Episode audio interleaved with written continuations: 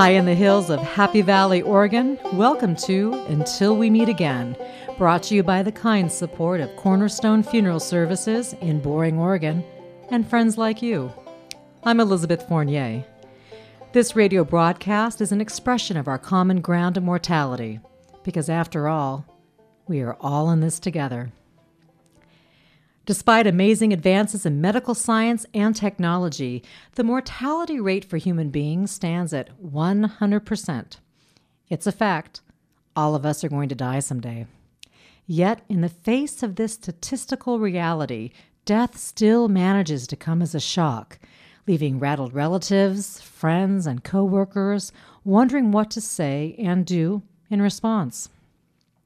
Welcome to the maiden voyage of Until We Meet Again, a weekly half hour conversation dedicated to conscientiously discussing a wide range of talking points regarding many facets of death. Our goal is to educate in a gentle and spirit filled manner with guest interviews and reverent discussions right here every Thursday afternoon at 2 p.m. on KKPZAM The Truth. Today's reading is edited and adapted from the writing of Ecclesiastes 3 1 through 4.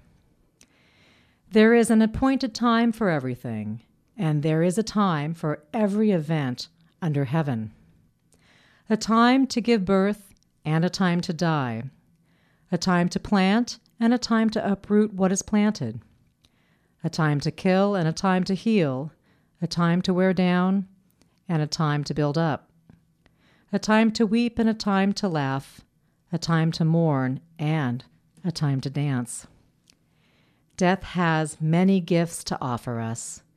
The gift of living our best lives while we face death, the gift of finding meaning in our lives, the gift of having the opportunity to tell loved ones, I'm sorry, I forgive you, thank you, and goodbye.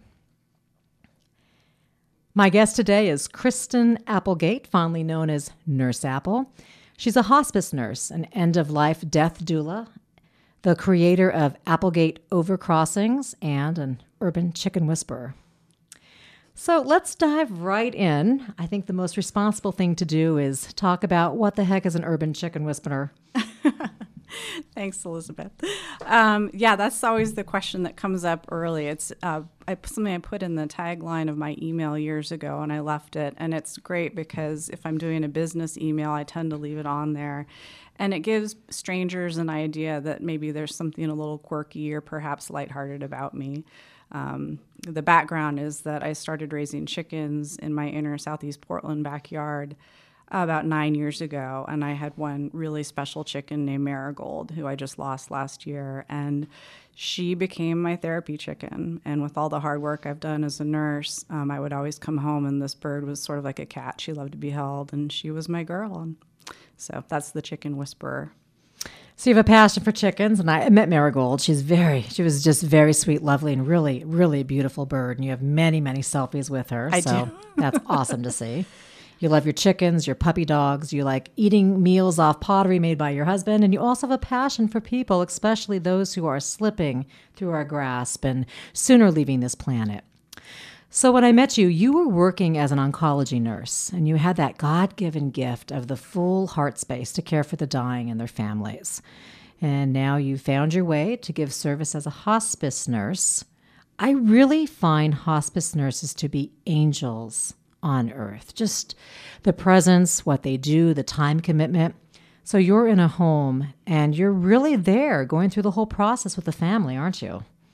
Yeah, absolutely. Um, hospice care can take place in a different setting, like an acute care facility or hospital, but more often than not, the goal is to have it in a person's private home so they can um, end their life, however many days, weeks, or months that may be, in their home surrounded by their loved ones. So, with hospice, that ultimately means somebody has to have, is it a six month or less diagnosis to live? Yeah, Medicare unfortunately regulates this whole business as far as the paperwork end of things. So, the way that gets determined is if a, a diagnosis indicates that most likely without aggressive preventative or curative treatment, a person is likely to live not longer than six months. They're um, eligible for Medicare services and therefore hospice services. So, can you give us uh, any insight after doing this for so long? What family members that are using hospice can they make the process any easier for themselves? Any tips, tricks, anything you can hand out to us? Oh, absolutely. I think the key to this is starting these conversations early before there's ever a problem. Um, many times when I go into a home and I'm admitting a patient and their family to hospice services for the first time, one of my first questions just to sort of get a baseline of what their understanding is is have they had any deaths in their family? Have they ever specifically worked with hospice before? And often either the answer is no or they say oh yes so and so in our family had hospice but they were only on it for a couple days or two weeks.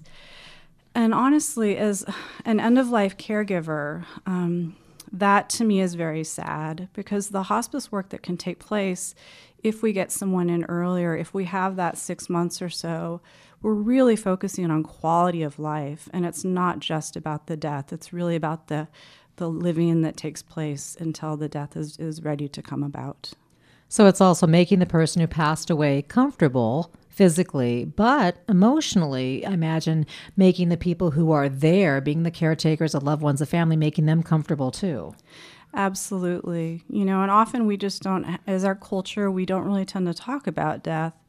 But I find that when we do start having these conversations, people, um, it becomes empowering for them. It becomes less scary when people talk about it and um, have a safe um, and accepting and a non judgmental place to ask questions. So if your fears are addressed, sometimes you have a better understanding of the things that might happen, and you end up heading into the whole situation with clarity and not as much fear. Yeah, I think the fear of the unknown is really something which happens to a lot of people. And I find people who don't have any sort of a faith system that's it. Somebody passed away, and there's that, oh, I should have, or I could have, or I would have, rather than thinking, well, you know, things will be okay. There's going to be something down the road that's going to happen here. Do you find a difference too when you are taking care of families, end of life, who have a faith structure or not? Yeah, I mean, and I think that's a question that comes up when I'm working, um, when I'm doing an intake with a new family. Um, I do a whole lot of what we call psychosocial assessment. So a lot of that involves involves um, cultural differences, um, which can involve anything from food and music and rituals. And a family's spiritual base is part of that questioning too. And a lot of people, I think, you know, if it's very clear cut for a certain family what their faith base is, they have no problem answering that question. Some people kind of hem and haw about it. But if I talk about for instance, the hospice chaplains that I've met, they're non denominational, and so they can work with anyone of any different faith. And a lot of it has to do with just asking questions.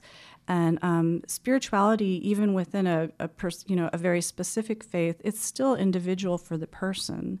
And when we allow people to maybe not have such a rigid uh, expectation about what what is being asked of them and just allow them to explore, I think it really helps people open up. But yeah, having some kind of recognition of the importance of their spiritual life is is very helpful at end of life.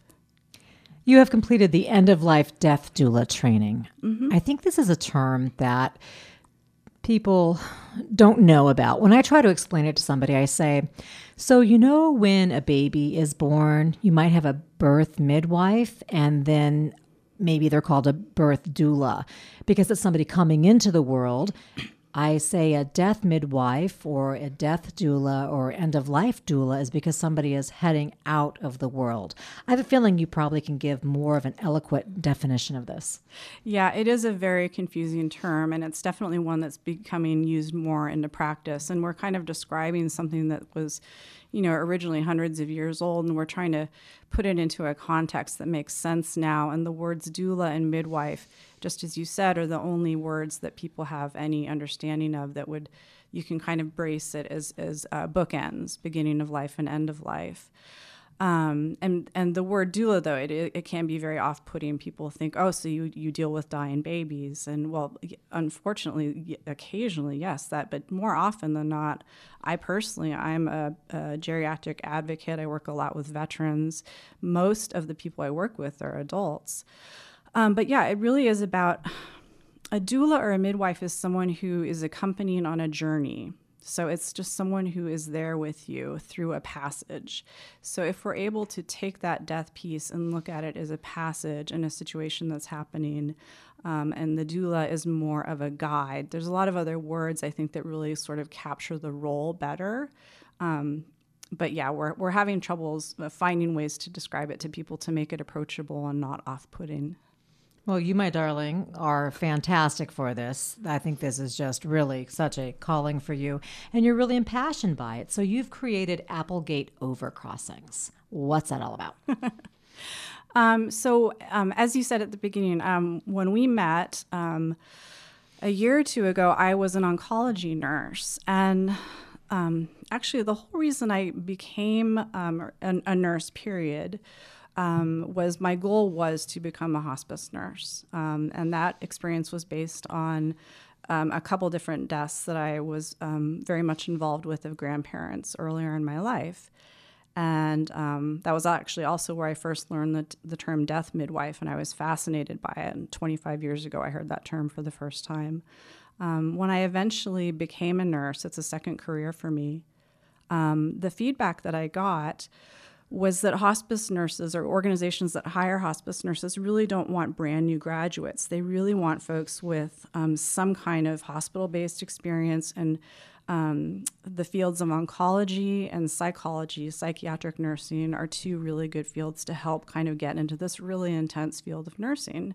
So I ended up doing that for a decade um, and worked with lots of different cancer patients, which just sometimes also involves end of life care. So, Applegate Overcrossings is the name of my private doula or death midwife company. Um, I am a hospice nurse with a private um, company, and I keep those roles very separate. When I'm a nurse, I'm a nurse, but when I'm a doula, I'm a very different thing. And so that's really important differentiation. I don't do medical work as a doula.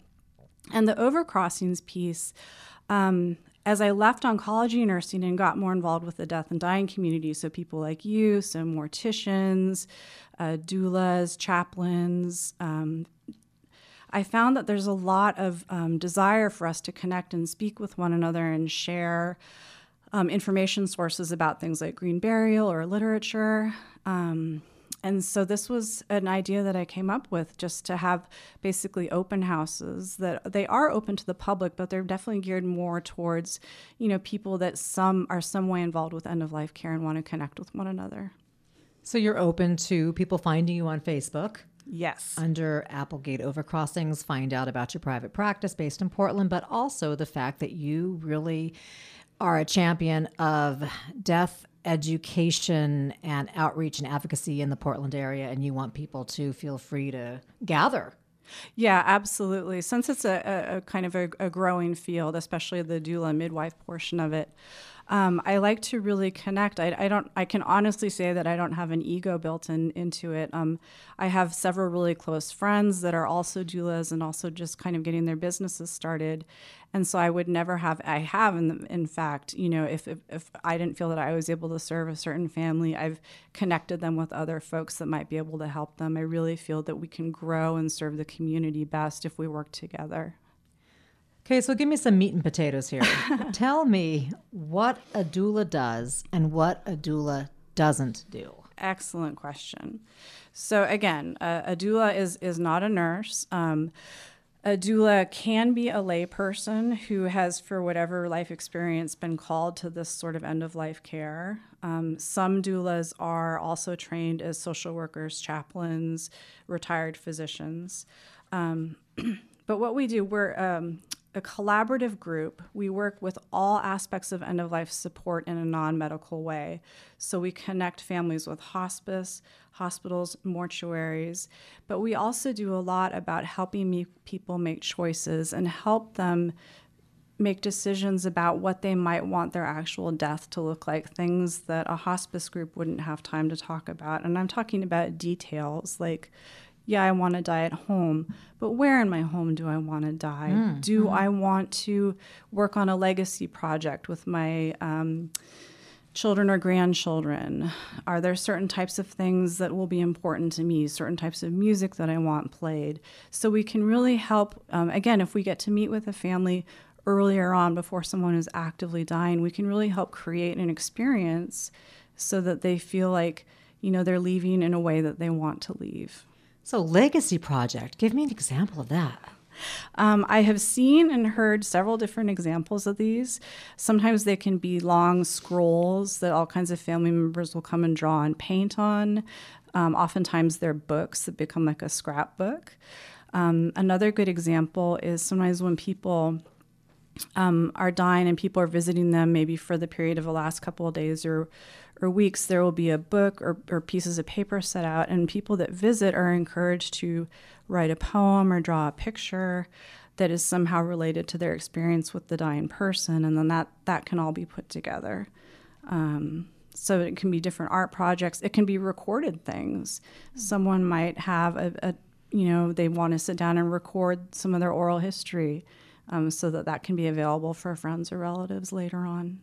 So my mind is going here. Now, if a family wanted to come over and they wanted to, let's say, build a casket or paint a casket, I kind of think, well, that's sort of a legacy project because yeah. the person might be placed in that and they would have that with them in their grave space for quite a while. But is that not on the right track here? Oh, it is exactly on the right mm. track. I mean, these days, with the amount of um, photojournalism, photo documentation that we can do, um, I think that's that's a perfect example. Yeah. So I have a feeling it's really important that if somebody chooses an end of life doula, they interview them, maybe look at writings that they have. Uh, I don't know. Do you think maybe look at their Twitter, Instagram, get to know them, have a connection with them?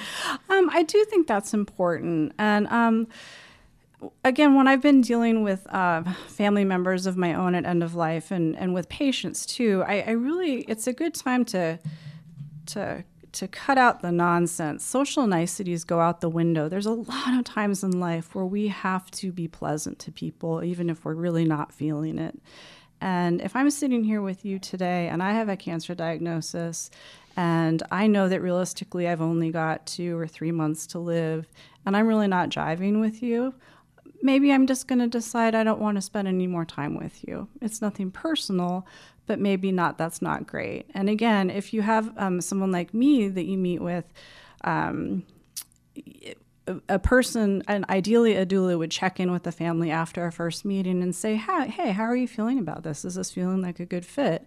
And if not like i said there's other choices and there's other directions that people can go. But yeah i think feeling a connection with a doula is super important because if not now when yeah, you can't really manufacture this. It's just like a blind date. There's no do overs. oh, yeah. So super important. I think that really does make sense. Yeah. Um, I think that's really important. You say you don't have an ego, and that's probably where some of your non egoness comes in. It's nothing personal. Just what if we're chatting here and we're just talking about how we like to spend our time, or you come into someone's house and they have a feeling that, well, gosh, you know, she didn't take her shoes off first, or that's right. the small stuff. But right. maybe there's a way people have a life system set up and you're sort of disrupting it. Their dog hates you, right, or whatever.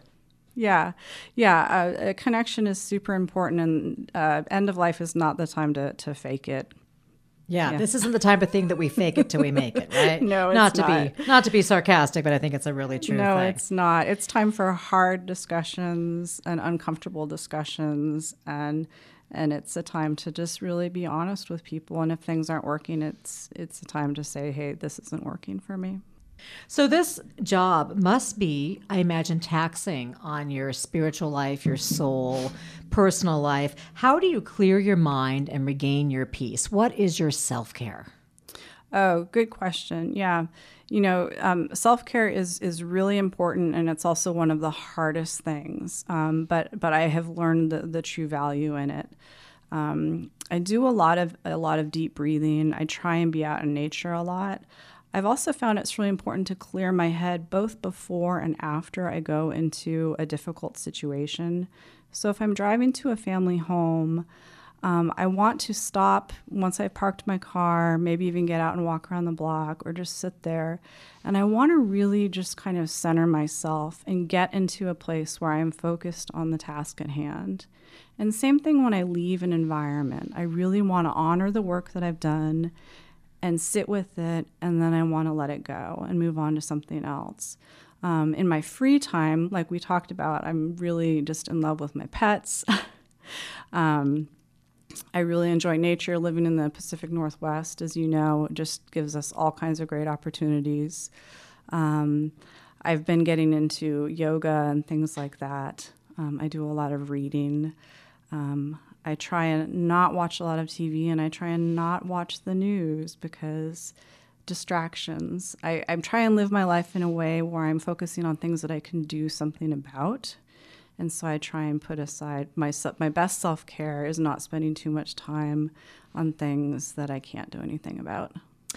I don't watch the news at all. And being a mortician, I stay away from everything negative. I don't watch sad stories, human abuse, pet abuse, um, all the shootings, killings, muggings. I think, gosh, this is my day to day life, finding out about somebody who has lost their life and the family who are struggling and dealing with it. So I can't have any more negative or sad images in my life. Um, that even goes to talking necessarily about politics and what's going on and getting angry or having any feel or any reaction to a lot of things. I realize that things are going to be good and bad. There's a yin and yang. That's all there. And just like the Ecclesiastes, everything under the sun, and there's a time for everything.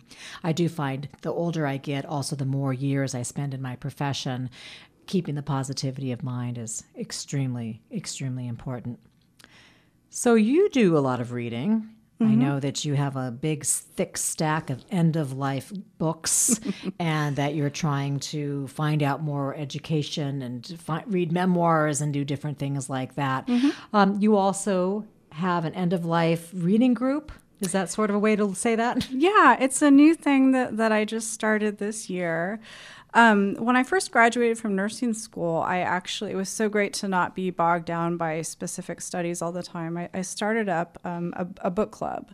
Um, and I nursed it along for no pun intended. Love it. for about eight years. And we read everything under the sun fiction, nonfiction, um, poetry and um, it was really hard. I, you know, everyone I know, regardless of whether they're retired or have little kids at home, everyone has a really busy schedule, and it was really hard to get people pinned down and have people, you know, find a time for people to meet. And so what I've come up with, I call it the the anti book group. It's actually a book sharing opportunity. So I've amassed this huge library of books somehow related to end of life care. Some of them are nursing books, like spiritual care and nursing. Um, some of them are essays and stories. Um, about you know stories passed down from our grandparents i also like to collect children's books that in some way deal with loss grief passing passages um, so what I've decided to do, again, when I do meet with end of life folks in social settings, we never seem to have enough time to talk about things. So what I've started to do is uh, gather people together where I can open up my library and then invite people to come look through my library, ask questions, and then they can bring books that they are reading, great. or maybe some poetry or an article that they read. They can, you know, bring in. We can make copies of it. So that way, no one's feeling like, oh my gosh, I have to read this 500 page book by next Tuesday. I don't want it to be a drag. um, everything I do with my end of life education, I want it to be exciting and fulfilling and invigorating. Yeah, it takes a village. It's that yeah. idea of it takes a village to raise a child. It takes a village to help somebody when they're passing away. And then for the end of life death care people, it takes a village to really keep each other grounded, keep the education going, and just be there in support. Yeah. So, what kind of folks do come to these? You've mentioned before you have other friends who are morticians, end of life people. What do people learn when they come to your overcrossing groups? Um, you know, let's see. Other people that come are are neighbors, maybe that um, oftentimes it does revolve around that elder care. So people that I know either have recently lost a parent, are doing in that elder care period of time where they're looking at what end of life looks like over longer periods. Um, I, I, happen to be a Quaker, so a lot of my Quaker group um, are they're very into education, and so especially if we do something that has something to do with music around end of life or environmental green burial stuff. Um, people are coming, you know, if there is a specific topic, people are coming. Um, the feedback I've gotten, they're coming for the community of people that aren't afraid to talk about difficult subjects and know that it'll be a non threatening, non judgmental conversation. And then we usually just pick up really fascinating conversations about literature, about music, about environmental um, advances with burial practices and cremation. And I guess education, right? Yeah. And support and everything. Just like you as a hospice nurse, you as an end of life doula you give support, you give education, you give your time. That's ultimately what you're getting together and giving each other. Yeah. Okay. Yeah. So, if somebody is interested in having an end of life doula, mm-hmm. um, they've heard something on this show that speaks to them, they want to get to know you more, how do people get a hold of you? Um, I currently, um, my website is not yet up and running. Um, I am on Facebook under Applegate Overcrossings, but I know a lot of people do not use Facebook, which I actually encourage because it's yeah for lots of reasons. Um, i use good old fashioned phone and email. Oh. um, and i can either give that verbally or if there's a way elizabeth you have of um, attaching it somewhere. Throw it out there. Somebody might be thinking i've okay. got a question. Okay phone number 503-444-1898 the email is applegate overcrossings at gmail.com and if you're looking on Facebook, Applegate is one word, Overcrossings is one word.